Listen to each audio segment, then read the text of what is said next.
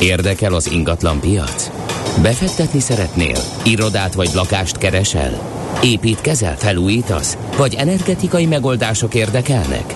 Nem tudod még, hogy mindezt miből finanszírozd? Mi segítünk! Hallgassd a négyzetmétert, a millás reggeli ingatlan rovatát. Ingatlan ügyek rálátással.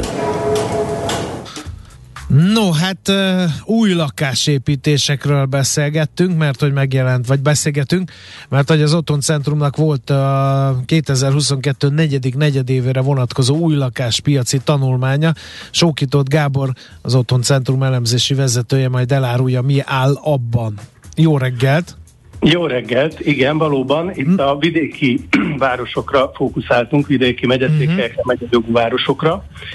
Hát alapvetően ami izgalmas, hogy ez a bizonyos 1, 1 millió forintos lélektani határ, amiről már Budapesten már, már szinte el is feledkeztünk, mert már lassan, lassan nem lehet kapni új lakást 1 millió forintért a fővárosban, négyzetméterét. A vidéki városokban viszont ez, ez azért egy unikális dolog volt, és alapvetően ugye Sopron volt eddig a csúcstartó, ahol a leghamarabb már az elmúlt negyed években is találkoztunk ilyen magas áron kínált projektekkel. Viszont úgy tűnik, hogy az előző negyed évben már Debrecen is felzárkózott ebbe az élmezőnybe, és mostani felmérésünkben már öt vidéki nagyvárosban tapasztaltuk ezt, hogy vagy elérte, vagy már meg is haladta az egymilliós négyzetméter árat az új lakásoknak a az átlagos négyzetméter ára. Ugye Sopront említettem, Debrecen említettem, ezen felül még Győr, Érd, ami ugye azért annyira nem meglepő, hiszen a, a, a budapesti agglomerációnak a városa, és Szeged, ahol kerekene egyébként 1 millió forint volt a felmérésünk alapján a, a négyzetméter ár. Amit még érdemes szerintem megegyezni, hogy gyakorlatilag 23 megyei jogú várost vizsgáltunk, ezekben 262 darab projekt van, ami most elérhető. Ugye ez egy online felmérés, tehát azt vizsgáljuk, hogy a fejlesztők mit kommunikálnak a saját projektjeikről. Összesen 6300 új lakást látunk most a radarunkon, amelyek most építés alatt vannak, vagy valamilyen szinten már a projekt kommunikálva van, és az utolsó negyed évben összesen 29 projekttel bővült a, a paletta ebben a 23 városban. Igen, mert hogy ez is egy nagy kérdés, hogy mennyire szegi meg a, az építetőknek a lendületét, az alapanyag eldrágulás, illetve a vevőknek a, a, a mozgásterének a beszűkülése, gondolok itt a hitelezésnek a, a megdrágulására, vagy éppen a gazdasági nehézségektől való félelemre. Ennek egyelőre nyoma sincsen? Nem, alapvetően ez már látszik, tehát összességében, hogyha egy éves távlatot nézünk, akkor a projektekben már van egy 8%-os csökkenés, tehát nyilván futnak ki, készülnek el, adják át ezeket a társaságokat. Ebből következően a lakásoknak mintegy 15,6%-a, vagy ennyivel lett kevesebb a portfólió, úgymond, ami elérhető volt, és az új projektek számában viszont harmadával kevesebb ez a, ez a bizonyos 29, tehát egy évvel ezelőtt még nagyobb volt a lendület.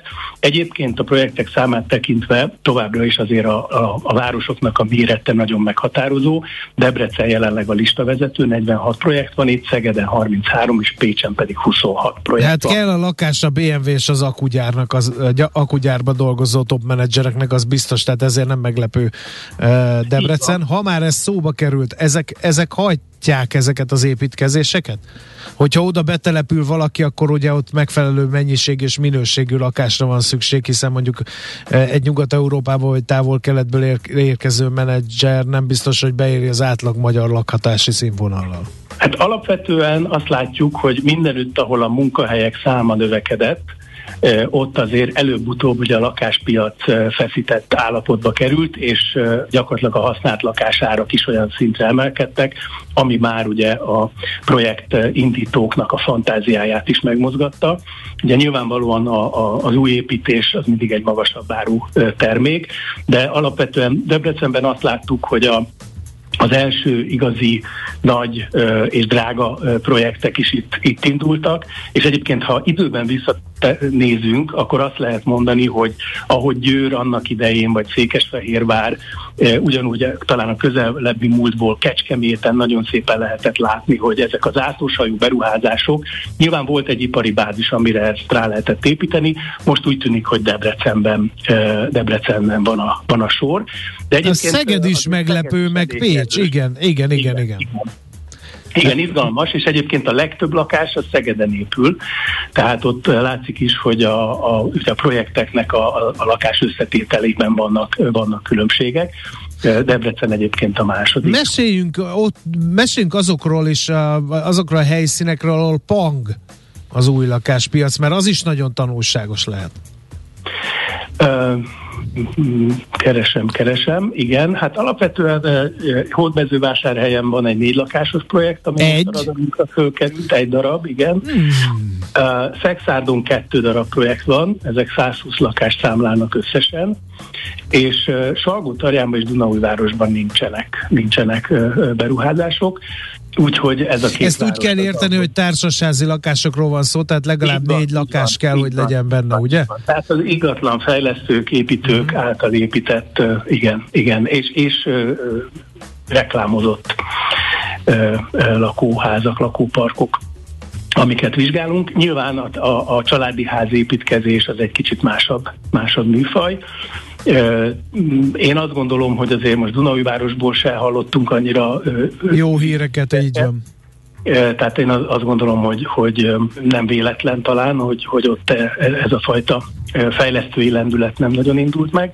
Hát Salgótarján is egy, egy picit ilyen határhelyzetben van. Egyébként ez a két város így negyedévről negyedévre valahogy itt az utóbbi egy-két évben így kimaradt a, a szólásból.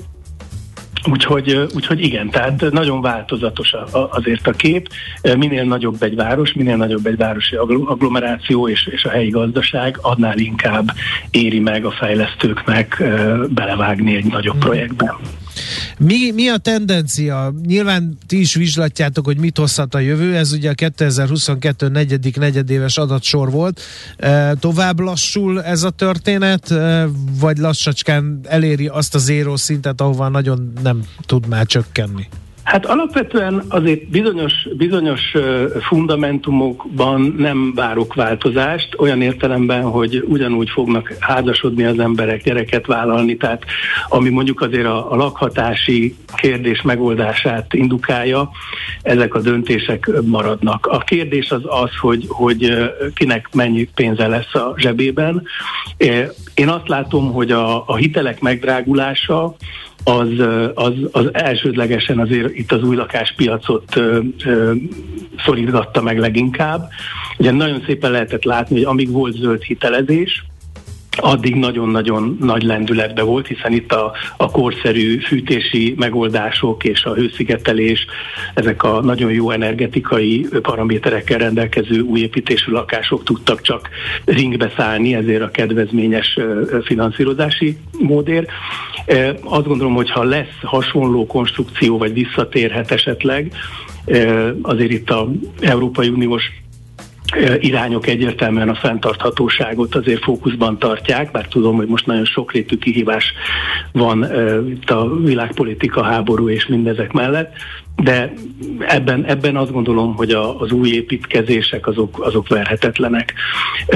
Az egy kérdés persze, hogy nagyon nagy népszerűsége volt a lakásfelújítási támogatásoknak, tehát hogyha inkább abba az irányba mozdul el a, a, a politika, akkor, akkor, akkor ez nem feltétlenül lesz akkor a versenyelőny, de az tény, hogy, hogy ha árérték arányokat nézünk, és mondjuk az embernek az időértékét, meg a, meg a bosszúságot is beárazzuk, akkor egyértelmű, hogy mondjuk egy, egy használt lakás megvásárlása és utólagos retrofit energetikai és egyéb javításoknak az elvégzéséhez képest azért az, hogy beleülök egy újba, ahol ráadásul garanciák vannak, jótállás van, szavatos van, stb. azért ez, ez ilyen szempontból kiegyenlíti a, a mezőnyt.